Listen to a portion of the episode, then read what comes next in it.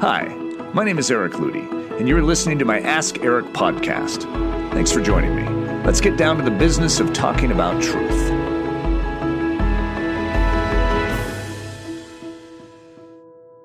Today's question Eric, what are the most important things you've learned in your life so far?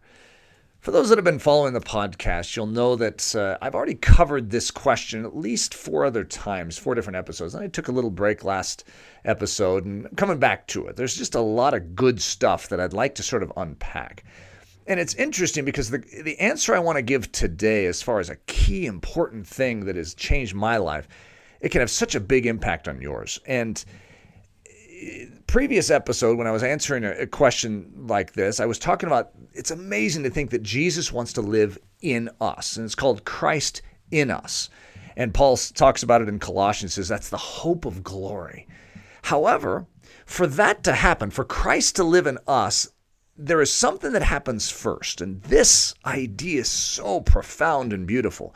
And that is that we need to live in Christ position in the Christian life is very, very important. And it's not accidental. Paul talks about being in Christ all throughout the New Testament, but many of us don't ever catch it as an actual location. And like when I'm teaching at our college or I'm, I'm preaching, I oftentimes will ask our audience and I'll say, What's your position? And they'll yell back, In Christ. It's a big deal. In all the training I give to teach people position. You see, right now, as I'm giving this podcast, I am in clothing. And that's very good that I am in clothing. Uh, however, imagine my clothing. I, I, don't know that I want you to imagine this. This is dangerous. Maybe I should use Nathan as my illustration. Imagine Nathan's clothing is somewhere else in the room.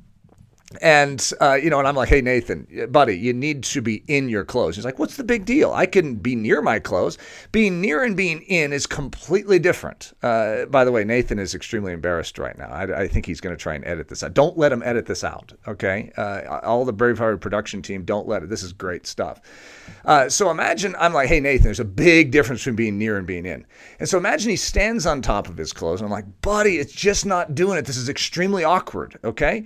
So you see, the secret to being in is being inside those clothes. You see, those clothes have something to offer, but the way to gain their merit and their virtue is to be inside of them. And so once you enter into the clothing, it is able to work on your behalf that which it was created for. The same is true with a strong tower. Imagine being on the outside of a tower hugging it and arrows are being shot at you.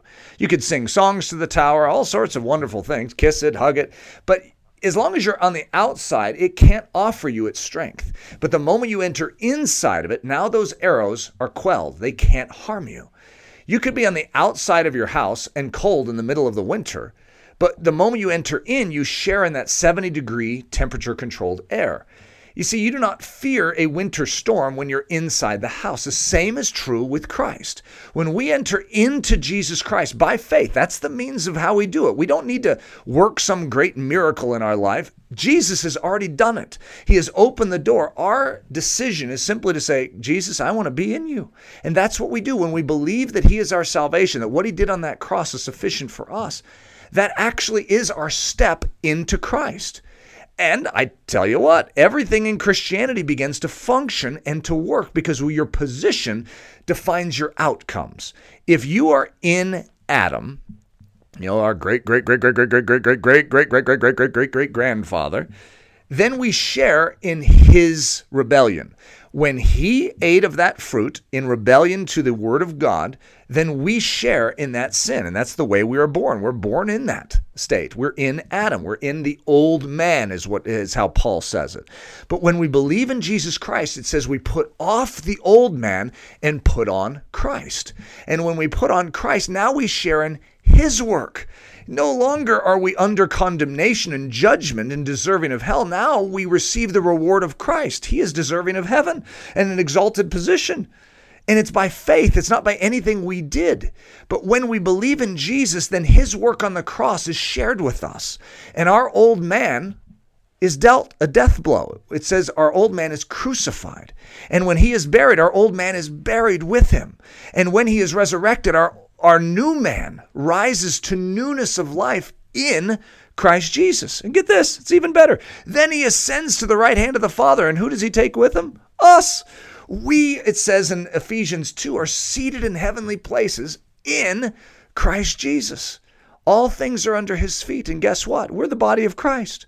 All things are under our feet. And this is how Christianity functionally works.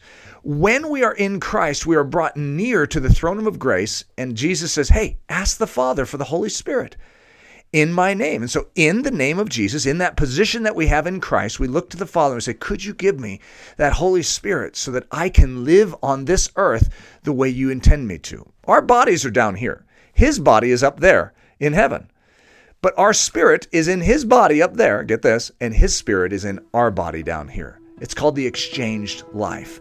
And that is how Christianity functions. Ask Eric was brought to you by the creative team at braveheartedchristian.com, offering short films, books, articles, sermons, and yes, even podcasts like this one to build you strong in the person of Jesus Christ. At Bravehearted Christian, the agenda is to bring back the stuff of old.